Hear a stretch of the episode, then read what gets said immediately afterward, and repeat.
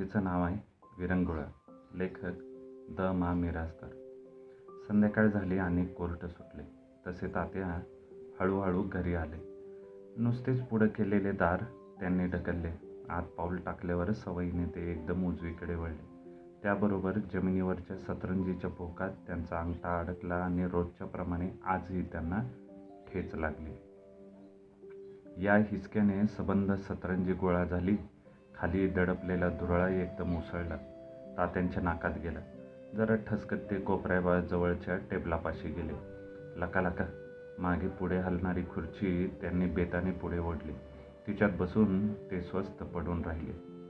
घटकाभराने तात्यांनी आखडलेले पाय पुन्हा ताणले. पाठ खाली घसरून थोडा विसावा घेण्याचा प्रयत्न केला पण कमरेला रग लागू लागली. तसे ते पुन्हा ताट झाले. दोन्ही हातांची कोपरे त्यांनी टेबलावर टेकवली त्यावर आपले शिंदलेले मस्तक ठेवले डोळे मिटले. मग थकलेल्या शरीराने ते कितीतरी वेळ तसेच पडून राहिले. आता स्वयंपाकघरात तो फरफरत होता. मधून मधून भांडी वाजत होती कुणीतरी मूल रडत होते. या सगळ्या आवाजातून बायकोचे खेकसणे स्वच्छ उमटत होते. हे सर्व रोजच्या ओळखीचे होते. घरी परत आल्यावर न चुकता कानांवर पडणारे होते. तात्यांना त्याची सवय झाली होती. इतकी की संध्याकाळचा विशिष्ट वेळेचाच तो स्वाभाविक आवाज आहे असे त्यांना मनोमन वाटत असे. हा आवाज ऐकू आला आणि त्यांची खात्री पटली संध्याकाळचे सहा साडेसहा झाले आहेत आणि आपल्या घरी परत आलो आहोत. आता आठ वाजेपर्यंत असेच पडून राहायचे. थोड्या वेळाने चहा घेऊन बायको येईल आणि काही कर्मकटकटी सांगेल. हे नाही ते नाही हे आणा ते आणा मग आपला दहा बारा वर्षाचा पोरगा येईल. कशासाठी तरी पैसे मागेल. आपण त्याची खोटी समजूत काढू. यापेक्षा वेगळे काय घडायचे? एकदा डोळे उघडावेसे वाटले पण तात्याने उघडले नाहीत. ते तसेच पडून राहिले. डोळे मिटले म्हणजे बरे वाटते. थकलेला देह कुरकुर करत नाही. डोक्याची भनभन कमी होते. थोडासा विसावा मिळतो कसे? शांत वाटते. पाच दहा मिनिटांनी टेबलावर पिचका आवाज आला. तात्यांनी सवयीने ओळखले चहा आला. तात्यांनी डोळे उघडले हळूहळू वर पाहिले. ओला हात पदराला पुशीत बायको उभी होती. तात्यांनी तिच्याकडे दृष्ट टाकल्यावर तिने हसण्याचा प्रयत्न केला. दमून गेलेल्या सुरात सांगितले चहा ठेवलाय बरं का? हां हां हां हां. तात्या हळूहळू सरळ बसले. कुठेतरी उगीच पाहत राहिले. मग उजव्या हाताने टेबलावरचा सबंध कप चाचपला. त्यातल्या त्यात न पोळणारा भाग मोठीत धरून कप बशीत आडवा केला. बशीतल्या चहाचे सावकाश चुटके घेतले. थकलेल्या डोळ्यांनी ते नुसतेच बायकोकडे बघत राहिले. बशीभर चहा पोटात गेल्यावर जरा बरे वाटले. अगदी खोल आवाजात त्यांनी प्रश्न विचारला कोण रडते का आत? दोन्ही हात पाठीमागे जुळून भिंतीला टेकून बायको तशीच उभी राहिली. ती म्हणाली प्रभ्या. का? त्याला लाडू पाहिजे. तात्यांनी पुढचा प्रश्न विचारला नाही. उत्तर माहीत असलेला प्रश्न कशाला विचारायचा? ताते एक सुस्कारा सोडून त्यांनी जरा दम घेतला. राहिलेला चहा हळूहळू संपवला. बोटाची पेरे उगीच टेबलावर वाजवली. नारायण कुठे गेलाय? खेळतोय बाहेर. असेल इकडं तिकडं कुठंतरी. होय का? बायकोने रिकामी कपशी हातात घेतली. कोळसे संपलेत बरं का? उद्या नाहीत निदान सकाळच्याला तरी आणायला पाहिजे. तात्यांनी निमूटपणे मान हलवली. बोलणे समजेल अशा अर्थाने. तोंडाने त्यांनी होय नाही काहीच सांगितले नाही. बायको निघून गेली तरी ते तसेच मुकाट्याने खुर्चीत बसून राहिले. टेबलावर बोटे वाजवण्याचा चाळा करीत त्यांनी पुन्हा डोळे मिटले. चला बायकोचा प्रवेश संपला. आता मुलगा. थोड्या वेळाने दारे एकदम खडखडले. दहा अडदिशी वाजले. माहीत होते तरी पण तात्यांनी डोळे उघडले. दहा अकरा वर्षाचा नारायण पळत पळत टेबलाजवळ आला. टेबलाच्या कडेला दोन्ही कोपरे रोवून लोंबकळला. धापा टाकीत म्हणाला तात्या तात्या. पण त्याला तशी जोरात धाप लागली होती की त्याच्या तोंडून शब्दच फुटेना. तात्या त्रासिक स्वरात म्हणाले अरे हो हो किती पळतो जरा सावकाश थोडं.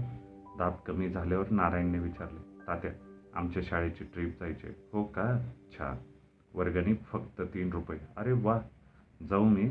मास्तर म्हणाले उद्या सकाळच्याला शाळेत घेऊन या पैसे. तात्यांनी नुसतीच मान डोलावली. होय नाही आणि नाहीही नाही. नारायण फुरगटला रुसल्यासारखा आवाज काढून म्हणाला असं का होता त्या तुम्ही नेहमी असंच करता देत नाही आणि काही नाही. बरं बरं देऊ उद्या. हो देत नाही आणि काही नाही तुम्ही नुसतं म्हणता मागच्या महिन्याची फीज दिली नाही अजून. नाही नाही नक्की द्यायची आता. उद्या नको आत्ताच रात्री देऊन ठेवा उद्या सकाळच्याला शाळा आहे. बरं बरं देऊ जपट तात्याने समजूत घातली तसे ते पोरगे पुन्हा पळाले. फाटकी चड्डी सावरीत खेळायला गेले. त्याच्याकडे बघत तात्या उदास होऊन बसून राहिले. न बोलता न हलता खुर्चीतच बसून राहिले. त्यांचे डोळे पुन्हा जड झाले. डोके भनभनू लागले. सबंध दिवसभर लिहून लिहून शिंदलेली बोटे शिवशिव लागली. अंग जड जड झाले.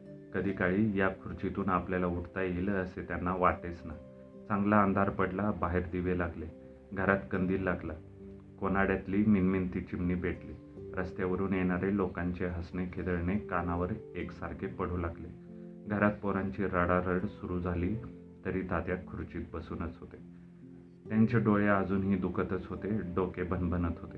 मग अवचित बाहेरून अनोळखी सुरात हाक ऐकू आली. तात्या अहो तात्या तात्यांनी डोळे उघडले इकडे तिकडे पाहिले. कोण आहे? मी देशपांडे. तात्या कुलकर्णी आहेत का घरात? असे विचारित देशपांडे आतच आले. दारापाशीच उभे राहिले. तात्यांनी त्यांना ओळखले. हे देशपांडे नाही का? मामलेदार क कचेरीतले. तशी आपली बेताचीच ओळख आहे. पण रस्त्यात भेटले तर नमस्कार करण्यापुरती. घरी येण्यासारखे नाही. आज या ग्रहस्थाचे आपल्याकडे काय काम निघाले बरे? या हो या. काही विशेष? विशेष म्हणजे असे म्हणताच देशपांडे जरा थांबले. मग थोड्या वेळाने हलक्या आवाजात म्हणाले आमचे फडणीस भाऊसाहेब बरं बरं त्यांचे वडील गेले. तात्या बा भाऊसाहेबांना दुरून ओळखत होते. तरी पण ते एकदम ताट होऊन खुर्चीत बसले. मोठ्यांना म्हणाले असं? केव्हा? आत्ताच. झाला तास दीड तास. कशानं? देशपांडेंनी चालायचंच अशा अर्थाने हात उडवले. म्हातारपण दुसरं काय? मग बरोबर. ग्रहस्थ इथं नवीन ओळखी पाळखी नाहीत काही नाहीत. माणसं मिळणं जरा तात्या आश्चर्याने म्हणाले का बुवा? कचेरीतली नाही. तशी माणसं आहेत पण माहीतगार नाहीत कोणी. तुमचे जोशी वकील साहेब म्हणाले तात्यांना बोलवा म्हणजे काळजी नाही. तात्या एकदम उठून उभेच राहिले. त्यांचे डोळे चमकले अंगात एकाएकी काहीतरी जोम आल्यासारखे त्यांना वाटले. मग अशी खोलवर गेलेला आवाज शेंदून काढल्यासारखा वर आला. गडबडीने ते म्हणाले हो हो हो. चला ना अशा कामाला कधी नाही नसतं आपलं. काळजी करायचं कारण नाही. बरं झालं मग येत आहे तुम्ही. तुम्ही व्हा पुढं मागोमाग आलोच म्हणून समजा. पुढचं बघतो मी. ठीक आहे. देशपांडे निघून गेले आणि तात्यांची लगबग सुरू झाली. बराबर आत जाऊन त्यांनी हातपाय धुतले तोंड धुतले स्वतःच्या हाताने ताटपाट करून त्यांनी बायकोला भराभर वाढायला सांगितले. हे तुमचं नेहमीचंच आहे असे बडबडत बायकोने ताट वाढले. तिकडे दुर्लक्ष करून त्यांनी मन लावून जेवण केले. मोठ्या उत्साहाने देशपांड्यांनी सांगितलेला निरोप त्यांनी पुन्हा बायकोला सांगितलं.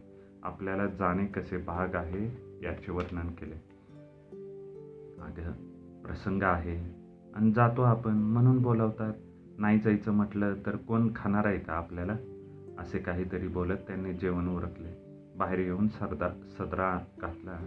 उपरण्याची घडी घालून खांद्यावर टाकली. पायात चपला घातल्या सुपारीचे एक खांड तोंडात टाकले. मग दार ओढून घेत त्यांनी ओरडून सांगितले बारा साडेबारा होतील परत यायला. पाणी तापून ठेवा बरं का. तात्या त्या ठिकाणी पोचले तेव्हा येणारी बहुतेक मंडळी जमा झाली होती. कोणी बाहेरच्या रस्त्यावर उभे होते कोणी आत अंगणात बैठक मारली होती. हळू आवाजात कुजबूज चालली होती. कचेरीतली कारकून मंडळी एका ठिकाणी गोळा होऊन उभी होती. गावातले इतर चार प्रतिष्ठित दुसरीकडे थांबले होते. आतून रडण्याचा दबलेला आवाज ऐकू येत होता. मध्येच एकदम कल्लोळ उठे. हळूहळू शांत होत हुंदके ऐकू येत. बाकी सगळे सामसूम वाटत होते.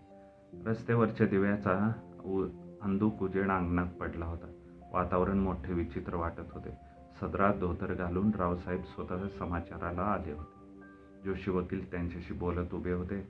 आणखीन एक दोघे ग वकील गावातले एक दोघे प्रतिष्ठित त्यांच्याभोवती कोंडाळे करून थांबले होते. यावेळी तात्या कारकून मंडळीत उभेच राहिले नाहीत. थेट या मंडळींना सामोरे गेले.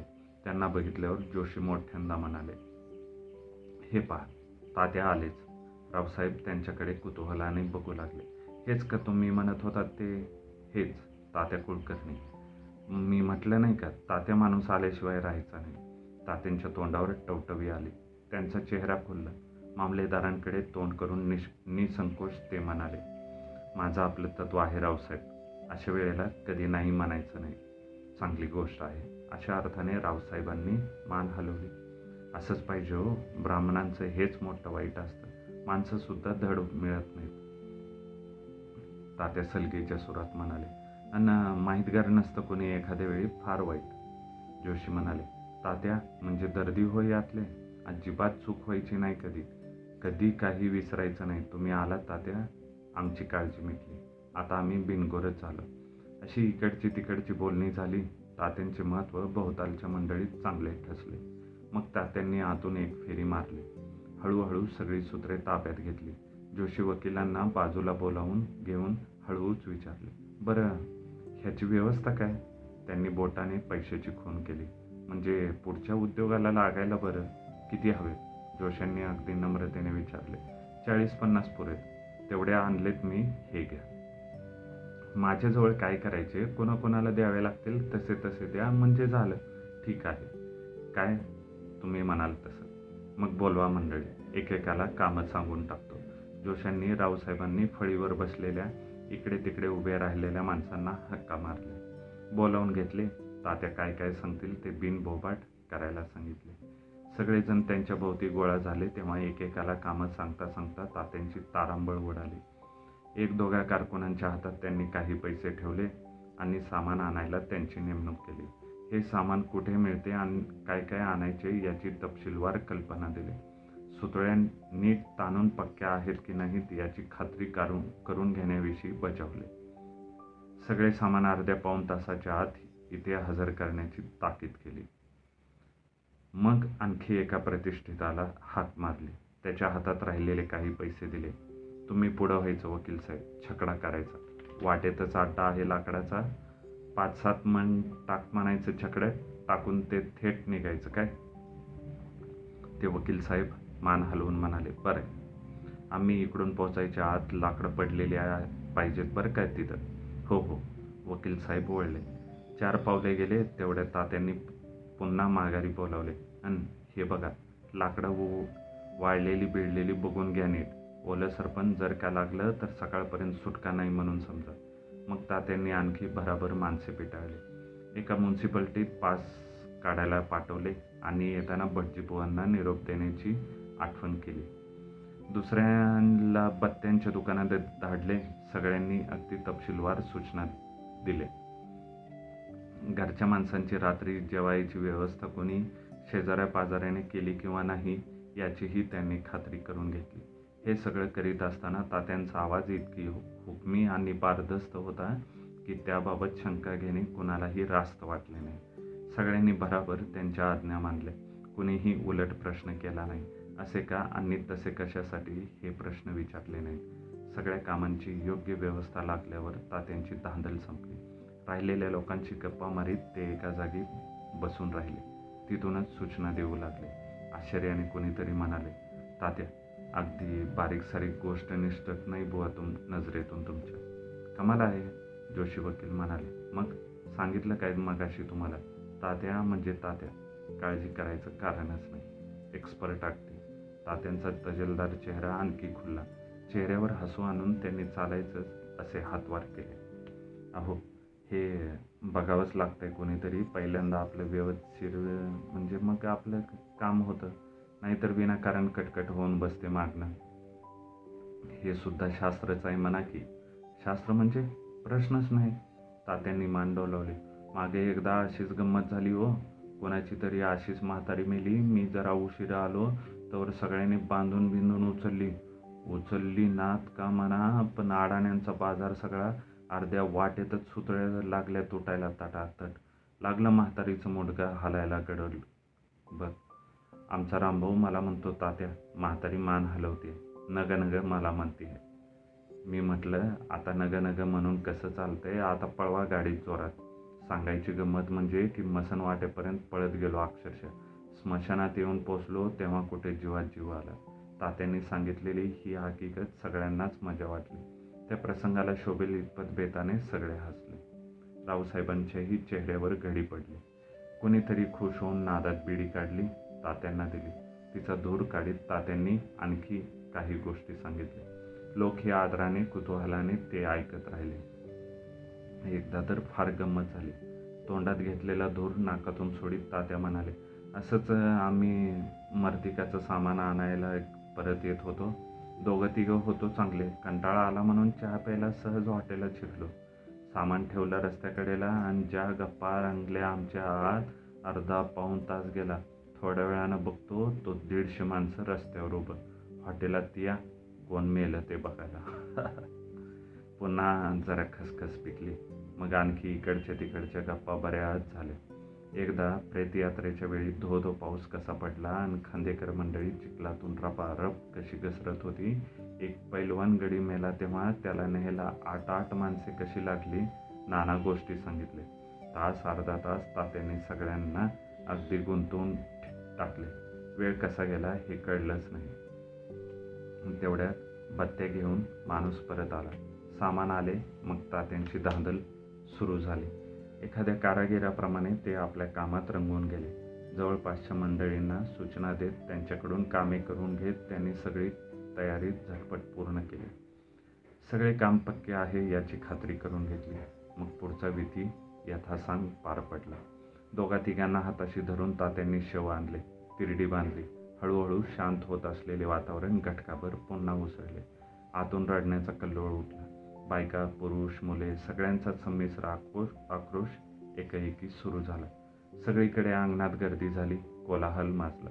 रडा रड हुंदके गहीवर बघणाऱ्या माणसाच्या काळजाचे पाणी पाणी झाले. तात्यांनी कोणाकडेच लक्ष दिले नाही. आपले काम पुरे केले. अखेर सगळे संपले. आता निघायचे म्हटल्यावर तात्या हळूहळू चालत गेले. उदास होऊन खचून बाजूला उभ्या असलेल्या फडणीस भाऊसाहेबांकडे गेले. त्यांच्या खांद्यावर त्यांनी सहानुभूतीने हात ठेवला. संतपणे थोपाटल्यासारखे केले. आता तुम्ही पुढं व्हायचं पुन्हा मागे वळून पाहायचं नाही. हां चला. कुणीतरी फडणवीसांना धरले. मान खाली घालून ते हळूहळू पुढे निघाले. तात्यांनी मग सगळ्यांना बोलावले. चला उचला. श्रीराम श्रीराम. स्मशानात येऊन पोहोचेपर्यंत अकरा वाजून गेले होते. दाट काळोख पसरला होता. बत्तीच्या उजेडाने तेवढ्यापुरता लख उजेड पडला होता. पण बाकी सगळीकडे अंधारच होता. नाही म्हणायला थोड्या अंतरावर एक चिता जळत होती. वारे अंगाला झोंबत होते. चितेची हाय लागून अंग उबदार होत होते आणि जरा बरे वाटत होते. सगळीकडे सुन्न शांतता दाटली होती. लांब पलीकडून वाहणारा नदीचा प्रवाह जागच्या जागी थांबल्यासारखा दिसत होता. कुठेतरी एखादे कुत्रे रडत होते. त्याचा आवाज मध्येच अस्पष्ट ऐकू येत होता. वातावरण बेसूर वाटत होते. एका लहानशा टेकाडावर सगळी मंडळी मुकाट्याने बसून राहिली. अशा ठिकाणी मनावर जे विचित्र दडपण येते ते त्यांच्या मनावर आले. आपण निसत्व निरर्थक आहोत असे त्यांना उगीच वाटू लागले. शरीर डोळे झाले. पलीकडच्या बाजूला सरपणाचा डेग पडला होता. तात्याने झपाझप लाकडे उचकटली. वडीव फोडीव लाकडे तपासून ओले वाळले पाहिले. मोठा समाधानाचा सुस्कारा सोडला. मग उत्तर दक्षिण दिशा बघून चितेची जागा निश्चित केली. चार लाकडे मांडून चार चौघांना हाक मारली. हां चला लवकर. पाय मोडून चालायचं नाही. चटचट आटोपलं पाहिजे. त्याचबरोबर चार दोन उठले. बराबर काम सुरू झाले. वडीव लाकडांचे ठोकळे खाली घालून तात्याने तळ पक्का केला. मग त्यावर फोडीव सरपण रचले. पहिले विधी पूर्ण झाल्यावर मृतदेह उचलून त्या अखेरच्या शय्येवर ठेवला. वर गोवऱ्यांचा थर बसवला. सगळी चिता पूर्ण रचून तयारी झाली. शेवटी तोंड झाकून टाकल्यावर तात्या हुश्य करून बाजूला दोन पायांवर बसले. शेजारी बसून राहिलेल्या देशपांड्यांना म्हणाले मगाशी पान सुपारी विड्यांचं बंडल आणायला सांगितलं होतं. आणलंय ना? का विसरला? देशपांडेंनी दोन्ही खिसे चाचपले. आणलंय ना? काढू का बाहेर? इतक्यात नको. एकदा अग्नी दिला म्हणजे झालो मोकळे. मागाहून हळूहळू सगळे विधी संपले. रॉकेलची बाटली घेऊन जोशी वकील उभे होते. त्यांना तात्यांनी खून केली. हुकमी आवाजात फरमावले वकील साहेब सगळ्या बाजूने टाकायचं आणि थोडं शिल्लक राहू दे. लागते एखाद्या वेळी. मान डोलावून जोशी रॉकेल ओतू लागले. तेवढ्या तात्या ओरडले हां हां हां हां वर नाही खालच्या बाजूला. खालचं पेटलं पाहिजे आधी. रावसाहेब मुकाट्याने बाजूला बसले होते. मध्यरात्र व्हायला आल्यामुळे त्यांचे डोळे जड झाले होते. या विचित्र वातावरणातून केव्हा एकदा बाहेर पडतो? असं त्यांना झालं होतं. ते म्हणाले तात्या तुम्हीच घ्या हातात काम तुमच्याशिवाय खरं नाही ते. तात्या उठलेच होते त्यांनी मग सफाईने कामे आटोपली. हां हां म्हणता चिता पेटली. जाळ भराभर वर चढलं. फडणवीसांनी गाडग्यातले पाणी सांडीत उघड्या अंगाने तीन प्रदक्षिणा घालीपर्यंत चिता चांगलीच धडधडू लागली. तांबडा पिवळा उजेड पडला. वाऱ्याने ज्वाळा इकडे तिकडे फाकू लागल्या तशी जवळपास बसलेल्यांना खाय लागू लागली. एक एक मागे सरकले. सगळ्यांच्याच तोंडावर तांबडा शेंद्री उजेड पडला. ह्या उजेडात चेहरे उगीच विचित्र वाटू लागले. हळूहळू गौऱ्या रसरसल्या. चांगला आर पडला. खचून खाली जाऊ लागल्या. लाकडे इकडे तिकडे थोडी ढासळू लागली. ठिणग्या एकसारख्या उडत राहिल्या. बारीक सारीक आवाज निघू लागले. ते सगळे बघत मंडळी उगीच बसून राहिली. तात्यांनी पान तंबाखू इकडे तिकडे सरकवली. विडीचे बंडल फिरवले. ज्याला पाहिजे ते त्यांनी घेतले. तात्यांनी मग एक फर्मास बिडी शिलगावली.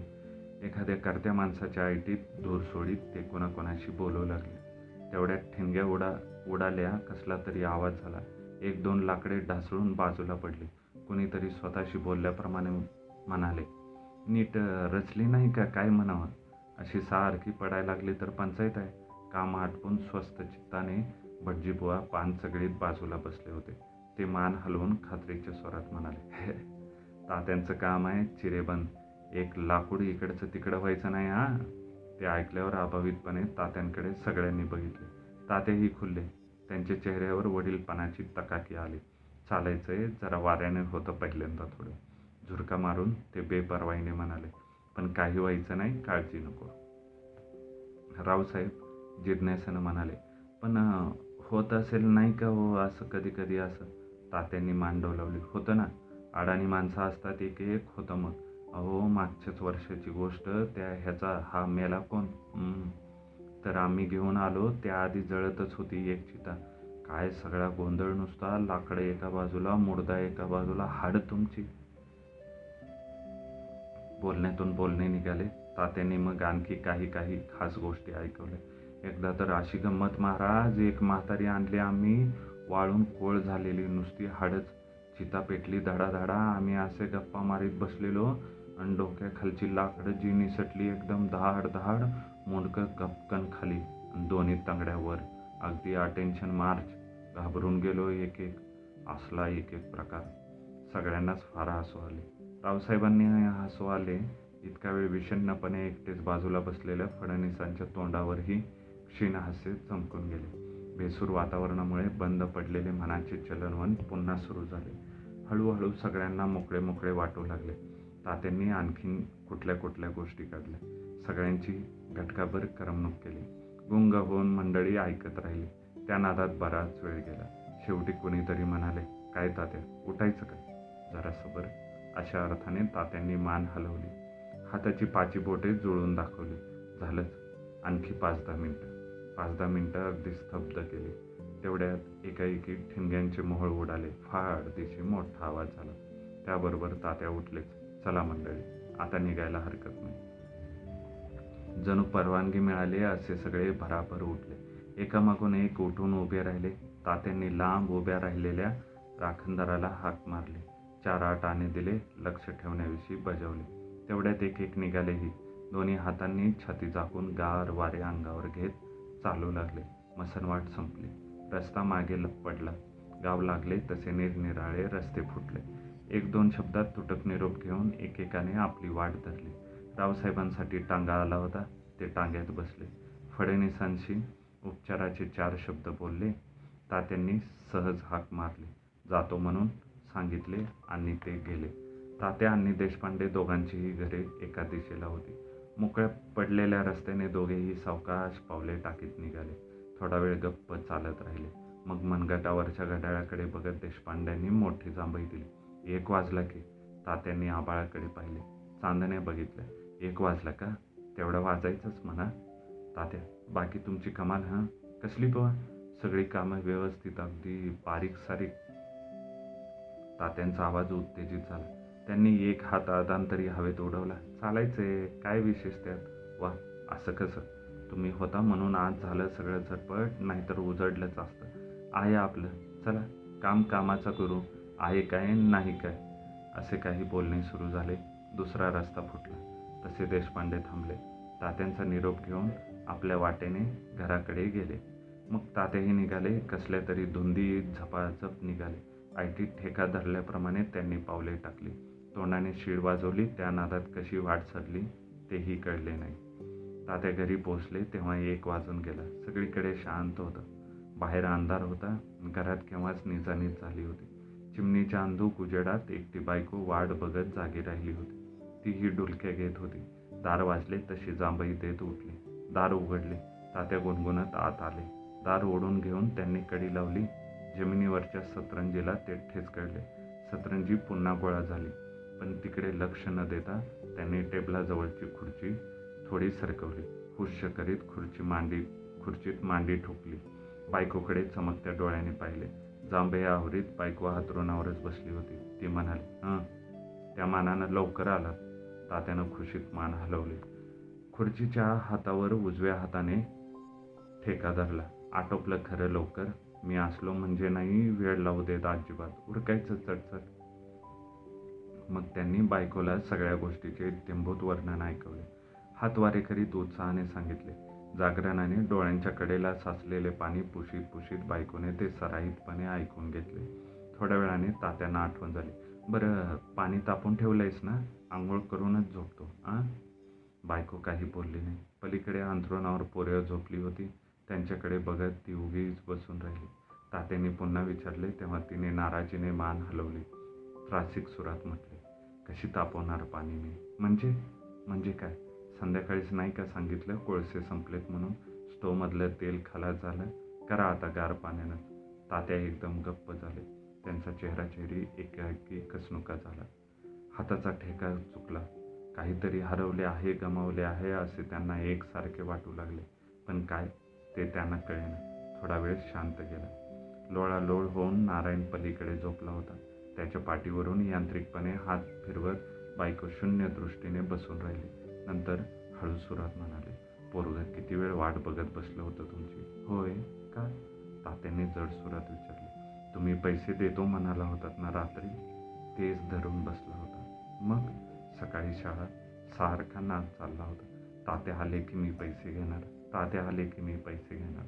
कंटाळलं कंटाळलं पण झोपेना शेवटी मी राग भरले. दिला सपाटा ठेवून रडलं रडलं आणि शेवटी झोपलं झालं.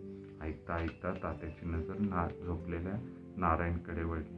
त्याचं तोंड अजून केविलवानं दिसत होतं. पाण्याने भिजून भिजून गाल मडले होते आणि लोळा गोळा होऊन तो झोपला होता. ते बघितले आणि तात्यांच्या पायातले बळच गेले. त्यांचे सगळे अंग एकाएकी शिंडले. डोके पुन्हा बनबनू लागले. डोळे पुन्हा निस्तेज झाले जड झाले. मग त्यांनी नेहमीप्रमाणे दोन्ही हात टेबलावर पसरले. थक थकलेले डोके खाली टेकवले डोळे मिटवून घेतले आणि मग एखाद्या जीव गेलेल्या माणसासारखे ते कितीतरी वेळ तसेच पडून राहिले.